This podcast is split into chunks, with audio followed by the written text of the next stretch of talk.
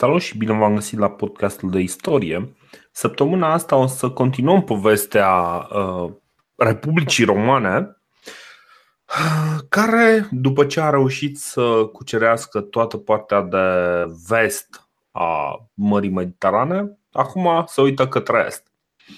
Inițial, cum, cum povesteam, se uită să rezolve problema cu uh, macedonenii, care erau una din amenințările uh, din timpul uh, războiului cu Hannibal, care, din fericire pentru ei, nu s-a, nu s-a fructificat. Filip nu a reușit să-și uh, strângă armata și să o ducă până, până acasă la italieni.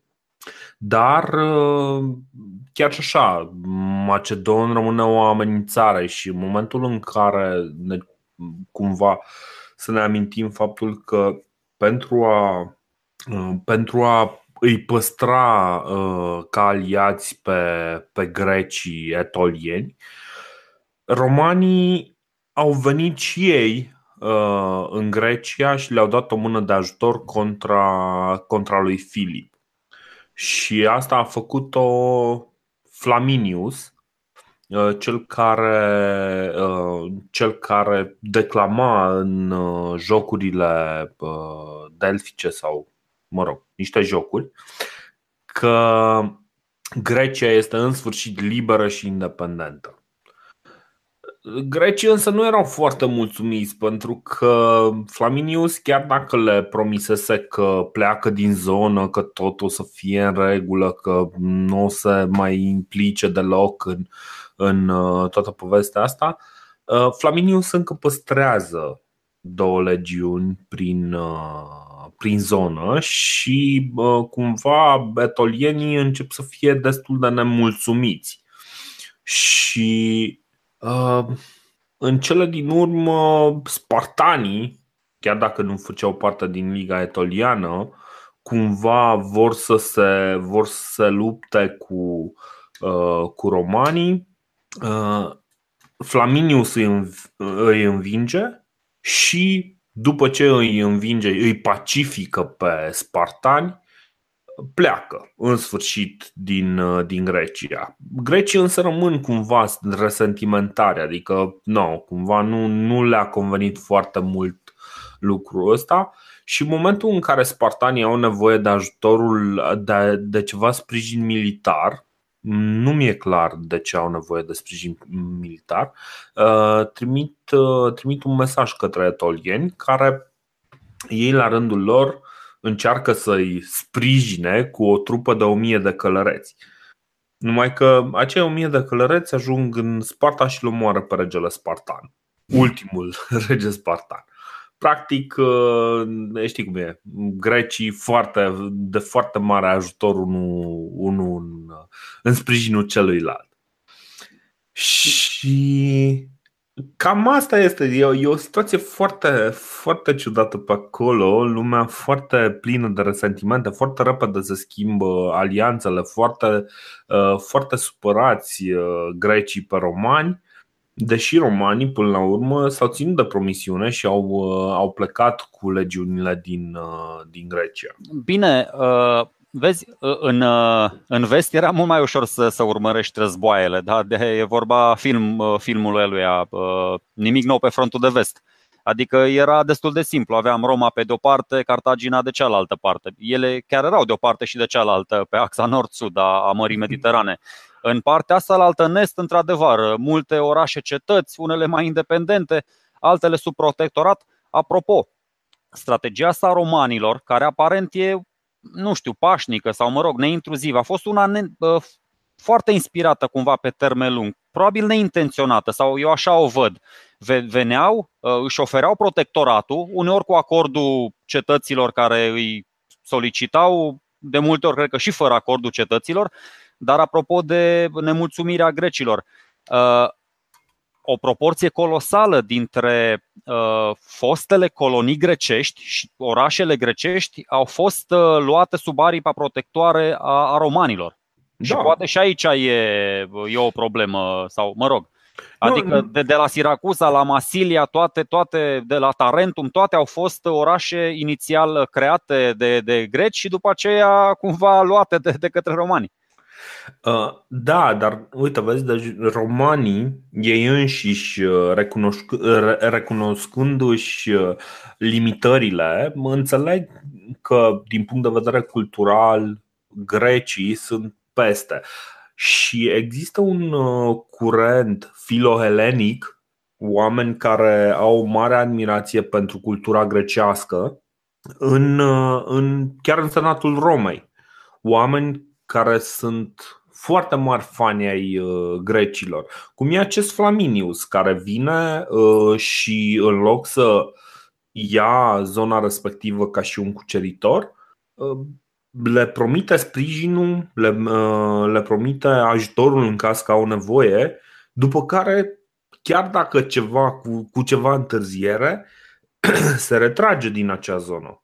Este, este o, o atitudine, cumva Roma recunoaște superioritatea, uh, superioritatea culturală a grecilor. E un lucru care, de exemplu, unora, unor romani nu le convine. De exemplu, uh, dacă, dacă ai un Scipio care este uh, filohelenic, ai un Cato, cel bătrân, care e cam anar- și... anarhist de felul lui. Care el este cam supărat pe greci, care, căruia îi se, par că, îi se pare că totuși Roma este centrul lumii și uh, da, nu, nu este deloc încântat de. Ca, Cato mi se pare mai supărat pe cartaginezi. O să vedem cât de supărat o să fie. O să... Da, bine, aia, aia o să fie mai spre, spre bătrânețea lui.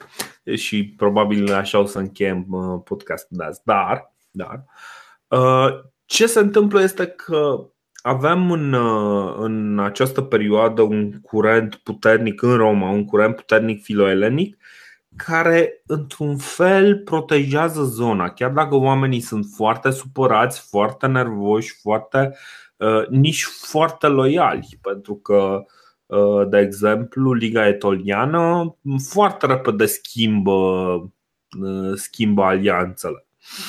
Bine, momentan romanii nu-i văd pe greci ca fiind Adică nu-i văd ca fiind dușmanilor. Dovadă că de fiecare dată după ce îi bat pe macedoneni, ei se tot retrag, nu-și lasă, nici după primul, nici după al doilea, nici după al treilea război, nu-și lasă trupe acolo. Cum ai zis și tu, ei, bă, ok, i-am pacificat pe ăștia, să se descurce, e treaba lor. Avem câteva avamposturi acolo, că ei, vezi, încă un lucru pe care, da, o chestie pe care o admir foarte mult. Romanii și când erau uh, sub un fel de pseudo ocupație cartagineză, ei și atunci aveau resurse să se ducă să contracareze uh, coasta dalmată, aveau flotă pe Mediterana, se întâlneau cu Filip, uh, îi speriau uh, bărcile, veneau aici, făceau comerț cu grecii, pentru că ei, nemai având Sicilia la îndemână, făceau comerț cu grecii, grecii luau grâne de la egipteni, se duceau, le duceau înapoi din, din porturile elene, înapoi în, în Roma. Deci foarte Uh, foarte complexă chestia asta și te-ai gândit că, bă, ok, este Hannibal acolo, ăia sunt blocați și nu mai au resurse să se... Dar am discutat și de na, războaiele primele două când oamenii aveau resurse să-și mai ducă încă 10.000 de oameni și 1.000 de călăreți să treacă uh, Marea Ionică și uh, Marea Adriatică în partea asta Deci, bravo lor, ca să zic așa. Dar uh, grecii deocamdată sunt văzuți așa, ca niște oameni, cum ai spus și tu, o cultură extraordinară, chiar peste a romanilor, indiferent ce cred unii sau alții, sau mă rog, asta e părerea mea. Uh, da, sunt și eu un pic mai uh, filo-helenic, însă deocamdată nu-i văd ca pe niște dușmani, cum i-au văzut, de exemplu, pe cartaginezi sau cum o să-i vadă pe ăia de mai la est. Da, da.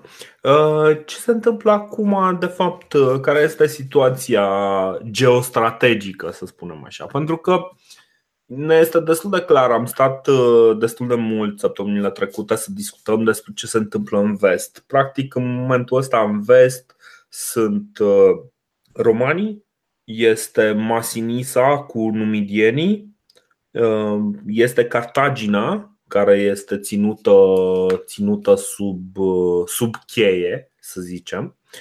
Și ce se întâmplă în Est? În Est lucrurile sunt mult mai complicate. Da, sunt multe orașe, cetăți, multe ligi etoliene, aheiene, multe posesiuni, regate, insule, insulițe, rămășițe de imperii, dinastii, da. nebunii. Practic, ce trebuie să, să ne amintim sunt, sunt mai multe lucruri. În primul rând, suntem în perioada de după moartea lui Alexandru cel Mare. Ce a făcut Alexandru cel, cel Mare? A cucerit întreaga lume cunoscută, să zicem așa, uh, bine, nemergând în sud, în Africa, dar de la Egipt până în India și înapoi în, uh, în Macedonia, toată lumea cunoscută era practic în acela, cumva a fost deschisă deodată de, de cucerirea lui Alexandru. În momentul în care a murit, moștenirea lui a fost împărțită în mai multe regate. Și acum ce se întâmplă este că acești, aceste regate se topat între ele. Deși într-o lume ideală te aștepta să fie prieteni, că provin de la același tată. Provin de la același tată, dar foarte, foarte curând toți ajung, până la urmă sunt gărzile de corp ale lui Alexandru. Fiecare, fiecare ajunge să fie într-un fel sau altul Uh, naturalizat în zona pe care, uh, pe care o stăpânește. Avem Macedonia, avem grecii care întotdeauna și-au dorit independența față de Macedonia, bine, ei neștiind uh, înainte ca Macedonia să fie ceva, neștiind că ei își doresc independența de Macedonia, dar în principiu um, se fragmentează foarte puternic toată, toată Grecia, nu putem să vorbim despre o Grecie unitară, după care în Asia mică avem tot felul de stătulețe. Avem Lidia, avem Bitinia, avem, uh, avem Pergamomu, avem asta după ce, Asta după ce moare, asta după ce moare Lisimach. Asta după ce moare Lisimach, care atunci este... era, era Tracia până atunci, dar într-adevăr, după moartea lui se fragmentează. Cum, cum exact, exact. Și uh, toată, această, toată această zonă devine foarte fragmentată și clar, cei care stăpânesc cei trei poli importanți de putere, care sunt Egiptul, uh, Imperiul Seleucid și uh, Macedonia, cumva ei întotdeauna încearcă să, re, uh, să refacă marele, marele imperiu al lui Alexandru, pentru că cumva în mintea lor uh, s-a rămas ideea asta că se poate, că uh, nu este imposibil și că respectivele națiuni sunt mai apropiate ca niciodată chiar dacă ele sunt mereu în, în război. Așa că întotdeauna are loc un dans de alianțe și, uh, cum spuneam, în momentul în care uh, avem uh, al doilea război macedonean, al doilea război macedonean pornește în momentul în care moare, adică după ce moare Ptolemeu al, al Egiptului și este înlocuit cu fiul lui de vreo șase ani sau ceva de genul ăsta. Ei, uh, cum, uh, cum lucrurile cumva devin foarte periculoase, avem uh, mici stătulețe precum Pergamomul sau Rodosul care caută niște aliați în disperare. Practic, nu, sunt înconjurate de trei lupi și le e imposibil să meargă la cei trei lupi să, să ceară sprijin. Adică la oricare din lupi știu că o să fie mâncați. Așa că uh, ce fac uh, aceste două mici regate? Merg și caută noul băiat uh, puternic din, din, din cartier și vorbesc cu romanii. Și atunci cumva romanii cu voie mai mult ca sigur cu voie, dar și oarecum cu o oarecare inocență, ajuns să devină niște aliați și protectori ai, uh, ai regatului Pergamonului și a uh, regatului uh, Rodosului, de exemplu. Și povestea asta sună foarte similar cu ce s-a întâmplat în, în Spania. Noi suntem protectorii lui Saguntum, voi vă luați de Saguntum. În cazul ăsta, Antioh al, al treilea al Seleu, Imperiului Seleucid înțelege lucrul ăsta și evită să, să, să, să intre în conflict cu protejații direcției ai, ai Romei. Însă, în momentul în care, în care vede că romanii se retrag din Grecia, Antioch vede marea, marea lui șansă, poate chiar și la, la sugestia unui prieten de-al nostru mai vechi. Pe numele lui Hannibal. Pe numele lui Hannibal Barca. Uh, și la, poate și la sugestia lui, poate cumva cu ajutorul lui, uh, Antioch pornește într-o, într-o expediție de eliberare a, a grecilor. Știi? Deci toată lumea în momentul ăla luptă pentru libertatea grecilor în afară de greci. Grecii nu mai luptă pentru aia, ei se luptă între ei, așa. Uh, Antioch vine, vine în sprijinul uh, grecilor și Antioch vine în momentul în care el știa că încă se mai luptă uh, romanii cu macedonenii. Practic, cumva el venind să sprij, să-l sprijine pe Filip după care s-a răzgândit și sprijină pe, uh, pe ăștia, pe, pe greci și lucrurile devin foarte complicate. Ideea este că Antioch apare cu o armată în Grecia, uh, ocolind uh, Pergamonul. Pergamonul e și el destul de speriat că nu trece la cu armata pe lângă el, nu, nu prea se simte foarte confortabil. Așa că și romanii, uh, deci uh, bine, uh, Antioch ajunge să vorbească cu Filip și se ceartă cu Filip. Ajunge să certe cu Filip pentru că Filip își dă seama că în momentul în care l-a primit pe Antioch, a primit ajutorul de la Antioch, s-a terminat pentru el. Și atunci lui Filip nu mai este încântat deodată să, să primească sprijinul Uh, sprijinul uh, lui Antioch împotriva, împotriva romanilor. Numai că romanii nu sunt prin zonă, așa că îl trimit pe un, pe un tip pe nume uh, Cato, printre alții, uh, să. Cel tânăr, cel tânăr. Cel bătrân. Cel bătrân? Da, pe dar Cato cel tânăr e cu Cezar, mă. Păi nu mă, dar încă nu era, asta zic, încă nu era bătrân ăsta, ăsta era mai tânăr. Adică Cato cel Băi, bătrân era tânăr acum, asta zic. Tânărul Cato cel bătrân, da, așa. Așa, așa. Așa, așa. Îl trimite pe tânărul Cato cel bătrân, care este, cum spuneam, nu este un mare prieten al, uh, al uh, grecilor, însă înțelege care sunt uh, lucrurile de importanță. Se întâlnește cu Antioch la Termopile, Exact, același termopile și uh, acolo se luptă pentru libertatea Greciei. Deci îți dai seama, erau ea, deci erau romanii și seleucizii, știi? Se băteau acolo la termopile pentru libertatea grecilor. Bun asta, da. E, da, e foarte, foarte simpatică faza. În timp ce ligile etoliene și adică liga etoliană și cea heană știi așteptau așa cu sufletul la gură, băi, cine ne oferă libertatea? Cine ne oferă libertatea? da, deci uh, pro- problema e, e un pic mai complicată, știi? Că uh, de exemplu, de data asta, dacă inițial România ajunseseră în Grecia în sprijinul ligii atoliene, de data asta Liga Aheană, care este în partea de sud a Greciei, în, în Peloponez, da. În Peloponez. Um, Liga Aheană este cea care uh, se aliază cu,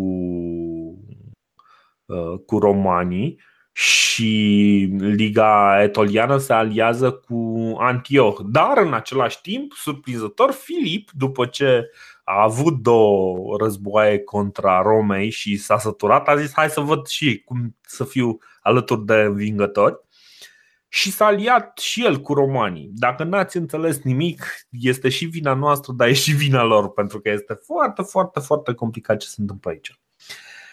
Uh, ce se întâmplă? Nu, nu o să stăm să vorbim despre fiecare bătălie în parte. Poate o să amintim, de exemplu, faptul că la un moment dat uh, ajunge Cato cel bătrân în, uh, în Atena și acolo ține un discurs, dar îl ține în latină, ca nu cumva să pice galoanele. Bine, era o chestie de statut, o chestie de. Uh, să zic așa, de felul în care se prezintă un, un funcționar roman în fața uh, unei populații, să zicem, uh, care nu este romană, ca să nu, ca să nu uh, punem alt uh, calificativ. Ca și idee, războiul să le ucid nu durează foarte mult, sunt vreo patru bătălii, după cele patru bătălii, vreo doi ani, uh, pe undeva prin 192 înainte de Hristos, se duce până în 188. Uh, da, păi prima e la Termopile, după aia, da, ultima e la Magnezia. Se retrage ăsta după ce a furat-o da. la Termopile și mai așteaptă un piculeț acolo, îți dai seama, cu armata făcută franjuri, dar cu un general uh, bine sfătuitor, domnul da. Hannibal, și într-adevăr, se întâlnesc la final sau uh, vrei să povestești puțin până, până la bătălia finală, cum se nu. mai... Nu, nu știu cât de important este. Știi că, de fapt, da, cam. Da, încă așa. o chestie. Eu vreau doar să subliniez din nou din nou forța romanilor, pentru că am aici tot așa o descriere de la Titus Livius, care ne, în fine, el spune că seleucizii aveau vreo 70.000 de oameni și romanii aveau vreo 30.000 de oameni. Estimările, estimările moderne sunt un pic mai, mai echilibrate, ducând ambele armate către 50.000. Dar nu despre asta vreau să vorbesc. Haideți să vă dau un citat despre cât de complexă și cât de impunătoare și cât de bine organizată era armata uh, seleucidă și cu toate astea ia o bătaie soră cu prefectura. Deci, avem așa 16.000 de pedestrași care erau înarmați după modelul macedonean, de aceea purtau numele de falangiți. Da? Știm că falanga macedoneană și cumva toate aceste rămășițe ale Imperiului uh, uh, lui Macedon, care împărtășeau crezul ăsta helenistic, au, au rămas fideli uh, falangei. Uh-huh. Linia, linia de bătaie a frontului lor era formată din 32 de rânduri de ostași. Aceștia alcătuiau baza oasei regești, insuflând spaima atât prin înfățișarea lor, cât și prin cârdul de elefanți care se înălțau mult deasupra războinicilor. Încă o chestie foarte simpatică. Romanii, între timp, adoptă elefanții și folosesc de 15 ori mai mai cu folos decât cartaginezii și decât uh, Pirus și decât toți ăștia din Est care au venit cu elefanții asupra lor. Deci uh-huh. elefanții folosiți de, de, de romani sunt mult mai productivi. Acestor trupe li s-au alăturat 3000 de călăreți cu platoșe, cărora li se spunea catapracți. O să discutăm de catapract și catapractar mai încolo, când ajungem la Daci.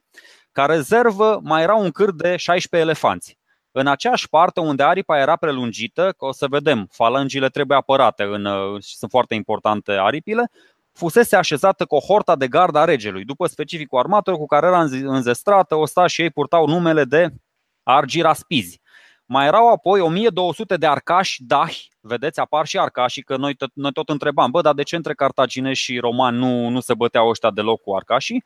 Urmau apoi trupele cu armament ușor, alcătuite din 3000 de ostași o parte, fiind cretani, altă parte, deopotrivă la număr tralii.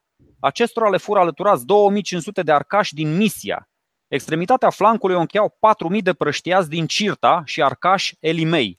La aripa stângă fusese alăturați falangelor 1500 de călăreți și 2000 de capadocieni, ăștia niște aliați ai seleucizilor, un pic mm-hmm. mai, mai încolo de, de Pergamum.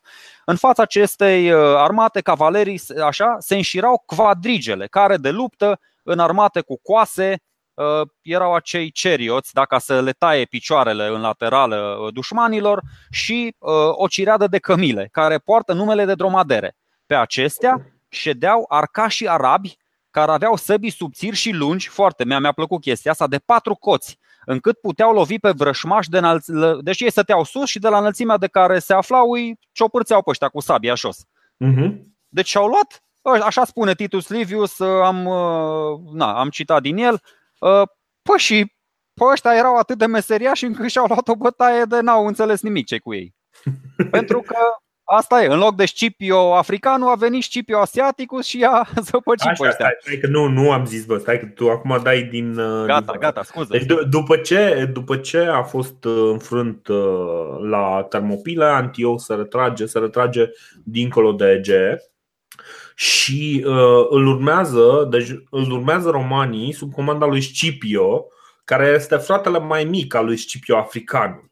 Da. Și uh, împreună cu, cu armata din Rodos se întâlnesc uh, prima oară. De, a, nu, nu, nu, de fapt, flotele Hannibal îl ajută pe, pe Antioch comandându-i flota. Da, e mai întâi o bătălie navală, corect. Exact. Și uh, Hannibal a... se, se întâlnește cu flota romană și uh, a celor din Rodos la Eurimedon.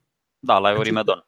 Exact. Și acolo uh, Hannibal este înfrânt pe mare. Clar, marea nu era elementul lui. Să nu uităm că a stat uh, destul de aproape de mare și n-a reușit să își aducă întăriri din, uh, din Africa. Bine, nu putem să spunem. Și toate bătăliile lui în peninsula italică și iberică au fost pe uscat.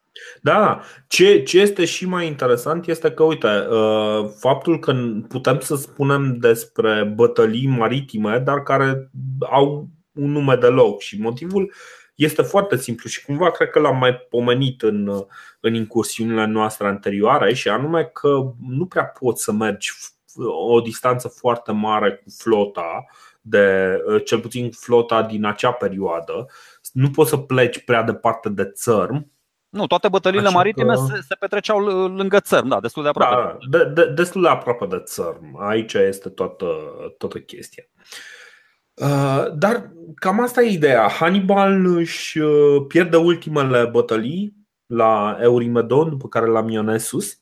Păi astea și... sunt cele patru de care spuneai. Termopile, exact. Eurimedon, Mionesus și Magnezia, înfrângerea finală. Și, da, uh, Scipio, Scipio cel mic, îl uh, prinde um, și împreună cu armata Pergamomului uh, îl prinde pe, pe Antioch la Magnezia și în Magnezia uh, îl, îl înfrânge.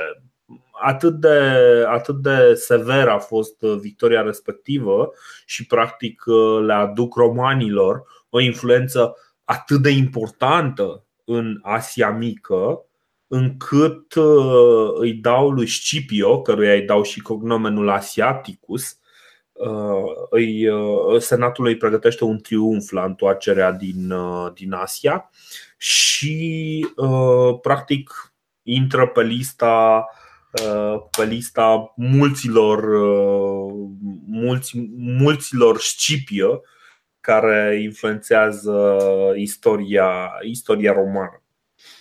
Eu voiam să mai spun ceva despre, despre ura lui Hannibal și despre cum, cât de. Deși, într-adevăr, el i-a, urit, i-a, i-a urât pe, pe roman toată viața și o să vă mai dau un citat, dar uh, nu, nu, nu s-ar spune că a fost un om nesăbuit, adică nu, eu nu-l văd pe Hannibal un om mânat orbește de ura asta, adică mi s-a părut ca un tip foarte rațional și care nu știu, cântărea bine opțiunile, nu se avânta peste ziduri, se avânta doar peste munți. Uh, știa să aștepte, să negocieze, să. Da, uite încă o chestie, tot așa, uh, de data asta îl citesc pe Polibius. Uh, când tatăl meu și asta îl afectează sau cumva, nu știu, mulți istorici aduc în discuție și, și pasiunea asta până la, până la obsesia lui Hannibal cu, cu romanii. Când tatăl meu și-a început expediția în peninsula iberică, aveam 9 ani și cum îi oferea el ofrandă lui Zeus, eu stăteam lângă altar. Sacrificiul a decurs corespunzător, ritual a fost îndeplinit, le-a ordonat ceva soldaților care stăteau puțin mai în spate și apoi m-a chemat pe mine și m-a întrebat, așa, într-o notă destul de afectivă, dacă doresc să merg cu el în această expediție. Cum eram așa nerăbdător și plin de entuziasm, na, cum e un copilaj de 9 ani, m-a luat de mâna dreaptă, m-a condus spre altar și acolo mi-a spus să-mi așez mâna pe victimă și să jur că nu voi fi niciodată prietenul Romei. Și acum el se adresează lui Antioch, că uh, era la curtea lui Antioch, câtă vreme politica ta este una ostilă Romei, poți să fii sigur că voi fi cel mai fervent susținător al tău. Dar dacă vei deveni prieten cu Roma, uh, you make terms or friendship with her, her e Roma, da, Roma e her, atunci va trebui să te aștepți imediat și inevitabil la o atitudine ostilă din partea mea. Pentru că nu există nimic uh, that I, uh, nu există nimic pe lumea asta ce îmi stă în putere și nu aș face împotriva Romei. Deci omul chiar era, era turbat, era pe, pe treaba lui împotriva Romei. Da, exact. Și uh, ce se întâmplă după înfrângerea de la Magnezia este că Antioch trebuie să încheie o pace cu, cu romanii. O pace destul de, destul de scumpă, dar uh, care nu e chiar așa o problemă, o problemă atât de mare așa cum, uh, cum este pentru, uh, pentru cartaginezi. Uh, Cartaginezilor le-au cerut doar 10.000 de talanți, ăstora le-au cerut 15.000 de talanți. Păi da, dar ăștia erau și mai mari și Era, mai corect, bogați. Da, da, da, da, da. Uh, și era mult mai, uh, mult mai ușor pentru ei. Uh, ce îl deranjează probabil pe, pe Antioch este faptul că îi cere să abandoneze toate, teren, toate ținuturile pe care le stăpânea de la munții Taurus în, înspre, înspre Marea Egee. Și asta înseamnă că clienții Romei, Pergamomul, și Rodosul devin acum uh, niște regate cu adevărat redutabile. Și o să vedem că uh, Hannibal, dacă tot, uh, tot am vorbit despre el, așa cum a spus și el, așa cum a promis, pleacă de la curtea lui Antioch și fuge până în regatul Armeniei, după care ajunge la curtea Bitiniei. La curtea Bitiniei este Uh, este iarăși uh, pe post de consilier uh, pe post de consilier militar și îi ajută pe bitinieni în, într-un război cu noul, noul băiat de cafteală din, din zona respectivă și anume Pergamomul. Pentru că inevitabil în momentul în care a crescut atât de mult Eumenes, ca parcă așa îl chema, nu? Eumenes. Da, ei s-au extins, cum ai spus și tu, au luat Licia, Cilicia, s-au extins în, în detrimentul seleucizilor și au ajuns destul de, de grăsuni și ei, adică da, au da. incorporat ceva, ceva terenuri. Da, deci Eumenes uh, al Pergamonului începe și uh, cumva începe să deranjeze pe acolo lucrurile prin zonă. Fiind, fiind aliat cu romanii și știind că are și un spate puternic, mă gândesc așa. Uh-huh. Da, da, da, da, da. Deci uh, intră într-un conflict cu Bithynia, dar uh, nu este chiar atât de important să, să discutăm uh, să dis- discutăm foarte mult de ce se întâmplă în acest conflict. Știm doar că Hannibal uh, are parte de ultă, ultimă victorie pe mare în uh, bătălia uh, Mării Marmara și practic ultima bătălie a lui Hannibal nu este acea înfrângere de la uh, de la Eurymedon. Da, pentru că la Magnezia el nici măcar nu are nicio contribuție la, da, da. la strategia din luptă. Exact, exact.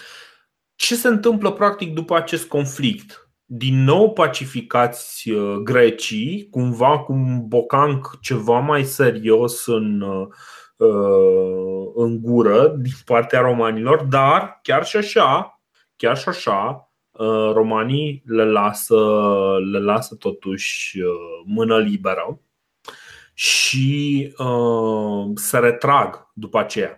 Sprijină în continuare Pergamonul, se sprijină în continuare Rodosul, dar nu fac uh, mai multe și mențin practic clientela și o mențin fericită, dar, uh, dar cam atât se întâmplă. Filip rămâne, rămâne cumva prieten al, uh, al romanilor până la sfârșit, înțelegând mm, că practic romanii sunt garanția pentru, pentru el. Sunt o garanție că că lucrurile nu o să se schimbe. Păi și în următorii 10 ani avem practic parte de o pace de o pace nu foarte comodă în, în zona Greciei, și între timp și avem uh, parte de uh, acel episod pe care îl amintisem odată când uh, ziceam că la curtea Bitiniei niște spioni uh, romani reușesc să-l găsească pe Hannibal și Hannibal se sinucide. Păi bine, erau și un pic nervoși că uh, tu ai spus, da? Deci Hannibal îl bătuse deja în vreo două bătălii pe uscat pe ăsta, pe Umenes, al doilea ar pe Pergamomului și atunci uh-huh. ăștia fiind aliații Romei, bă, stai un pic, ce se întâmplă acolo? Păi uite, vechiul nostru prieten Hannibal a condus armatele și i-a bătut pe ăștia. Aoleu, iar Hannibal, băi, nu știu ce. Deci vrei, vrei să terminăm povestea cu Hannibal episodul ăsta? Eu speram să-l mai aducem un pic și în al treilea război punic, așa, știi, că mie îmi plăcea de, de, de el așa, da. Dacă da. vrei să terminăm cu el, asta e, da, terminăm cu el episodul ăsta. A, oricum, era bătrân, știi, adică era bătrân, și el, era bătrân și da, da. Prea multe lucruri și l-a inspirat pe Hannibal într-o moarte eroică. Pe Hannibal. Ah. La, Hannibal a inspirat pe Decebal în, într-o moarte eroică. Dar au avut acela. Decât să cadă în mâinile romanilor, mai bine și-au viața singuri. Așa. După, după ce se termină acest episod foarte, foarte interesant, cum ziceam, 10 ani se instalează o pace, o pace incomodă în, în zona respectivă. Și așa cum se întâmplă, în, 17, în 179 înainte de Hristos, Filip al V-lea al Macedoniei moare și în locul lui uh, vine fiul lui Perseus sau Perseu. Să zicem Perseu, că e mai. Zicem Perseu, da. da. Uh, Perseu este un tip care, spre deosebire de tatăl lui, este foarte nemulțumit de relația cu Roma și este atât de nemulțumit încât începe să caute alianțe și în sfârșit ă, ajungem să, să vedem pe unde își caută alianțe. În primul rând, îl ă, găsește ca prim aliat pe vecinul lui de la nord, Cotis, al patrulea, regele Odrizilor. Regatul Odrizilor ca să nu uităm uh, cum era, cam acoperă Bulgaria de, de astăzi și o parte din sudul, uh, da, o parte din sudul uh, României. Deci regatul Odrizilor era totuși ceva mai mare, nu, nu se întindea fix până la, fix până la Dunăre. Mai mult, Perseu găsește un aliat în, în persoana unui uh, rege numit Oroles. Oroles este uh, practic primul rege al dacilor, numiți daci așa, pentru că deja avem de-a face cu cronici uh, romane. niște cronici romane. Uh, și aflăm cea mai uh, o, o poveste foarte simpatică despre, despre acest rege Oroles Uh, într-un uh, fragment scurt, parcă din Trogus Pompeius, nu? Uh, transcris de Justin. Și fragmentul spune în felul următor. Dacii erau descendenții egeților. Ace- acest popor s-a luptat fără succes sub regele Oroles împotriva bastardnilor. Și din ordinul lui Oroles au fost uh, pedepsiți să do- uh, pentru, pentru lașitatea lor și au fost puși să doarmă cu capetele la cap și uh, să, să facă acele, uh, acele îndatoriri ale femeilor lor uh, ce, ce le făceau femeile înainte. Scuzați traducerea, nu sunt uh, în cea mai bună formă, cam asta e. Deci ideea e că, practic, ce făceau femeile pentru bărbați, i-a pus pe bărbați să facă pentru femei. Să gătească, bănuiesc, să spele, chestii de genul ăsta. Uh, și zice că a păstrat aceste, aceste reguli uh, până în momentul în care uh, dacii s-au luptat din nou cu bastarnii și de data asta au reușit să-i înfrângă. Practic, ce aflăm este că, așa cum am avut până acum două războaie punice, am avut și două războaie între daci și bastardi. Bastardi fiind un, uh, un trib undeva prin nordul Moldovei, nu? Da, da, da, da. Așa, pe acolo pe undeva. Și, uh, practic, uite, o notiță care nouă ne scăpase când, uh, când uh, trecusem, făcusem inventarul. Exact, exact. A ce, da. A ce s-a mai întâmplat în zona noastră. Bă, da, vezi, în afară de acum observ și eu o chestie. Deci, mai multe războaiele ale diadohilor, mai multe, dar două războaie daci cu bastarnii, două, mai multe războaie lirice, mai multe războaie punice, mai multe războaie macedonene, vezi, sunt toate foarte multe războaie. Păi, știi cum e, oamenii aveau, nu, nu aveau foarte multe distracții, știi? Nu aveau televizor. În momentul în care n-ai televizor, nu prea mai ai la ce să uiți, n-ai nici Netflix. Nu, da, în sensul că uh, sunt foarte uh, resilient. Adică îi bați odată, bă, nu mai vrem, mai vrem și a doua oară. Macedonenii de patru ori au avut nevoie, știi, ca să fie convinși că ei, ei nu se mai săturau de bătaie. Adică... Bine, în, în cazul macedonenilor, uh, bine, de fapt, în cazul tuturor acestor uh, războaie, ideea nu a existat niciodată ideea de război total. Niciodată până vom vedea noi săptămâna viitoare. Uh, nu a existat în, uh, în perioada asta ideea de război total, ideea de război în care mergi și omor toată seminția respectivă. A, total, adică până la anihilare, ok. Până la anihilarea completă. Da. Nu, uh, scopul, scopul războiului era cel mult în înlăturarea conducerii și reinstaurarea conducerii respective. Și de ce se întâmpla lucrul ăsta? Pentru că să ai uh, o posesie la o distanță foarte mare de, uh, de centrul tău, de casa ta, era destul de dificil.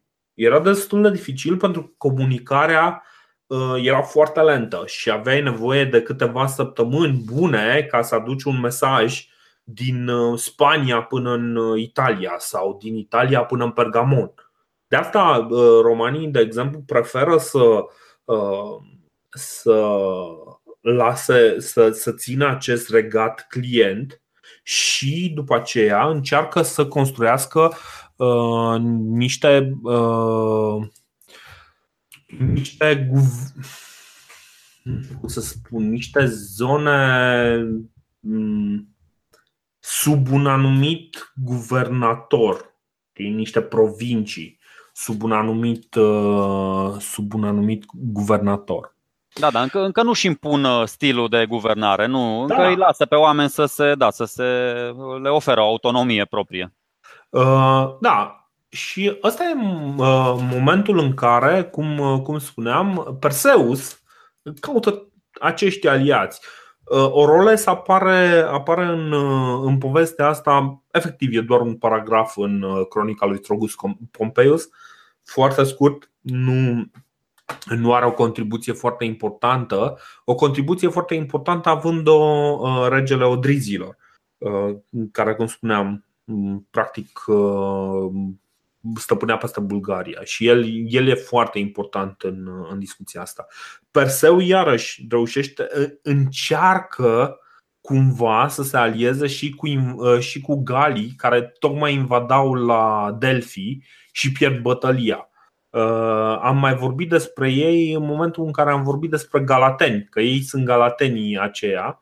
Perseus se duce și din lăcomie, uh, zice, zice Titus Livius, parcă, uh, din lăcomie nu reușește să îi angajeze pe mercenarii gali și nu reușește să-i atragă în armata, în armata lui uh, Eumenes al Pergamonului. Deci toate lucrurile astea se întâmplă oarecum fără, fără cunoștința romanilor. Romanii nu sunt, nu sunt foarte conștienți că lucrurile astea se întâmplă în, uh, în zona respectivă. Bă, eu, eu cred că își dau seama pentru că Vezi, e ok ce zici, că ăsta încearcă cumva să-și uh, țeasă acolo o, o pânză de alianțe, dar să știi că romanii declară război Macedoniei când uh, văd că ăștia deja încearcă cumva să-și uh, să, să le diminueze lor controlul politic asupra Greciei și să reinstaureze suveranitatea Macedoniei. Deci da, nu, da. Ma- macedonenii doar se, bă, ok, să zicem că ei vor să fie puternici, vor să așa să iasă un pic de sub dominația romană, dar romanii se sperie un pic, văd că ăștia, ăstora le crește puterea și romanii sunt cei care le declară război macedonenilor. Da, da, po- po- povestea mai pe scurt este în felul următor, că Eumenes, al doilea al, al uh, Percamonului, uh, merge și ține un discurs în Senatul Roman. El, practic, fiind acolo, fiindu-se, simțindu-se amenințat, pentru că era vecin cu Macedonia și simțind că Perseu se pregătește, se pregătește de, de luptă, vine și ține un discurs în Senatul Roman. Și în discursul respectiv, care este pe moment ținut secret de către, de către romani, el explică faptul că Perseu uh, pregătește o mare armată și se pregătește chiar să invadeze Italia. Bine, nu e clar că uh, Perseu chiar se pregătește să invadeze Italia. Corect, corect. Dar în momentul în care aud uh, lucrul ăsta, senatorii romani, da, zic, bă, ok, nu prea credem, adică noi știm că ăsta vine și e un pic speriat de, de idee și așa, uh, nu prea îl cred, așa că trimit un, un observator în, înapoi în Grecia. Și Eumenes cumva se întoarce și el și merge la Delphi. Uh, merge la Delphi, cumva asta este un, uh, un loc sfânt, un oracol sfânt, probabil merge să ceară un sfat de la oracol. Și Perseu, uh, cumva suspectând că Eumenes îi întărtă pe roman contra lui, se pregătește să, să facă un atentat la viața lui, lui Eumenes. Și asta poate este una din, din mișcările greșite, pentru că în momentul ăla observatorul roman trimis, trimis să vadă ce se întâmplă înțelege că Perseu este o amenințare. Așa că e o problemă de timp și nu, nu durează foarte mult până în momentul în care uh, apare un război între, între Macedonia și, uh, și Roma. Încă ceva.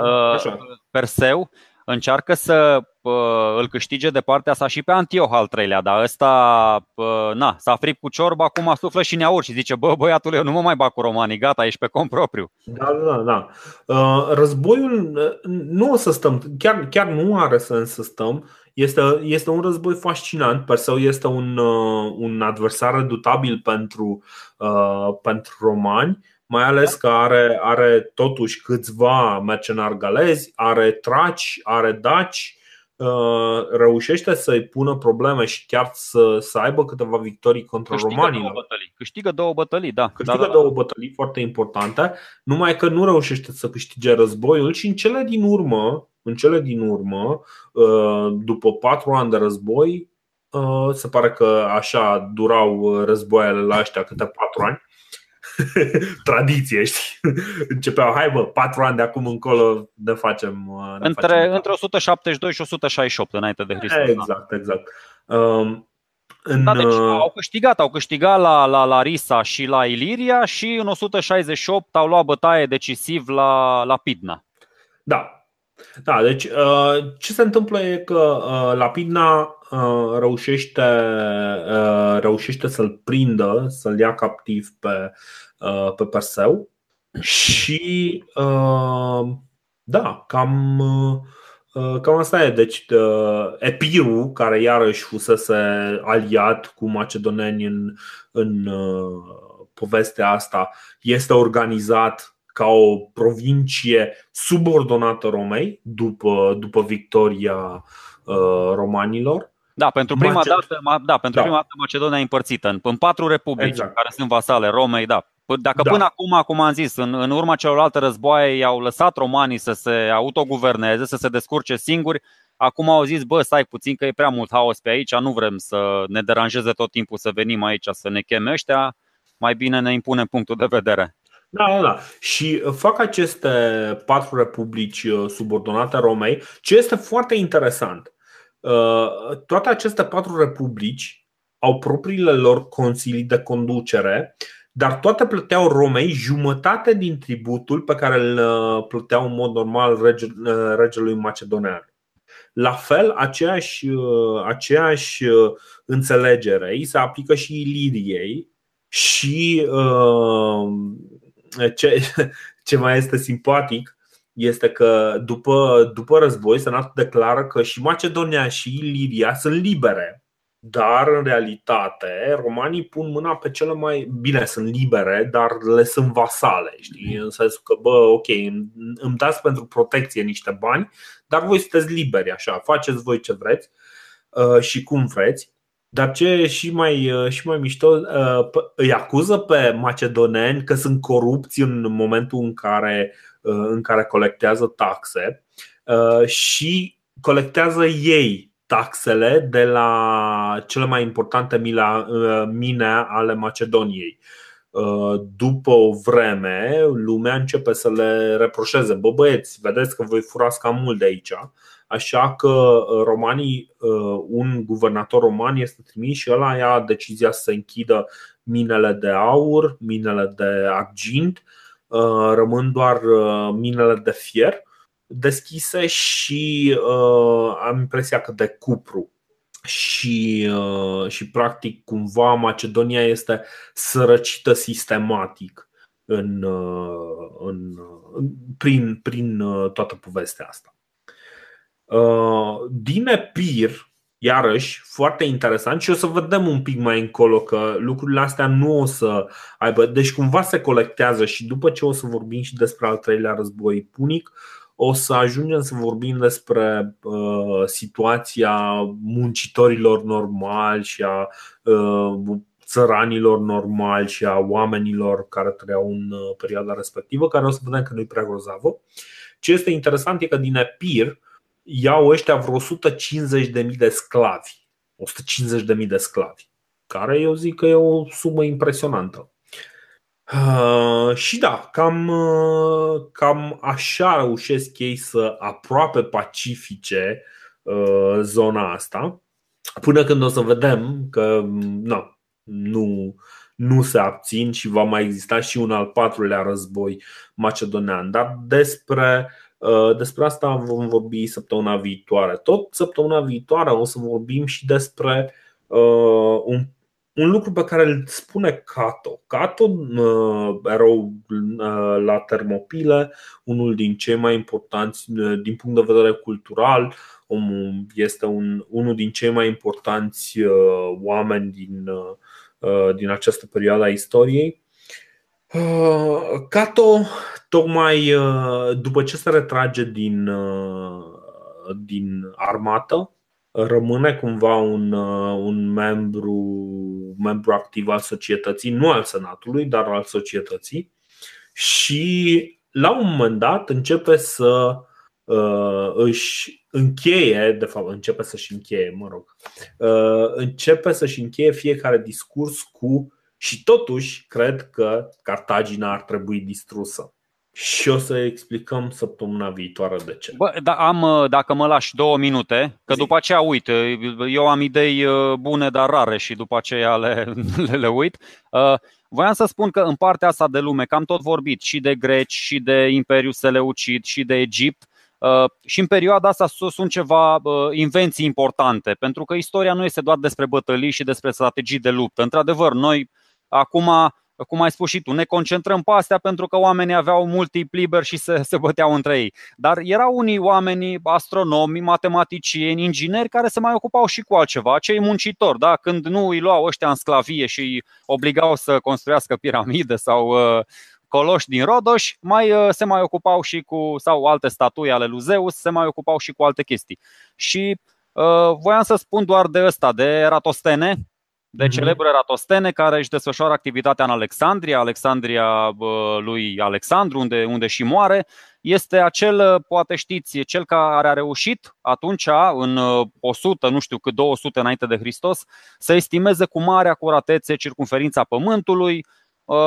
Poate și știți, dacă a măsurat unghiul razelor solare într-o parte la Soan, după aia la Alexandria, a măsurat distanța dintre cele două localități, care e de vreo 700-800 de kilometri, și dacă razele soarelui au o înclinație uh, de 7 grade la 700 de kilometri, pentru 360 de grade, cât are tot, adică un cer complet, câți kilometri trebuie parcurs. Și a făcut el o regulă de 3 simplă acolo și a zis că, băi, circunferința Pământului e de 40.000 de, uh, de kilometri.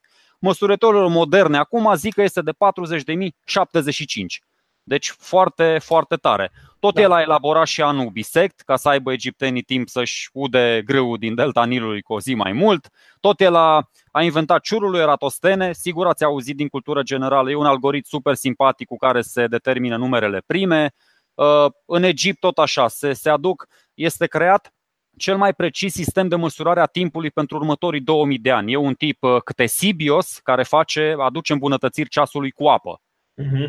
Romanii, de exemplu, ca să trecem un pic și în partea altă. Ba nu, uh, în Imperiu Seleucid, e o chestie foarte simpatică cu numele, se naște Seleucos din Seleucia, uh, care până la Copernic este ultimul, ultimul astronom mai cunoscut care susține teoria heliocentrismului, da? heliocentrismul sistemului solar, adică soarele e în centrul universului, bine. După aia mhm. vine creștinismul și ne pune pe noi în centrul universului, mă rog, biserica, să nu fim răi, și mai e la romani, voiam să mai spun, la romani se folosește, uh, descoperă romanii un material asemănător cu betonul pentru a lega acele dale de piatră pe care le vedem noi pe toate drumurile care, care duceau la Roma, care de fapt plecau de la Roma, da? pe toate viile mm. acelea pentru, da, pentru, uh, na, pentru drumurile comerciale și să se deplaseze armatele. Deci asta spun, deși lumea se luptă, se, sunt multe războaie, mai există și unii oameni care, care creează și care împing uh, tehnologia și, și știința bine, în față.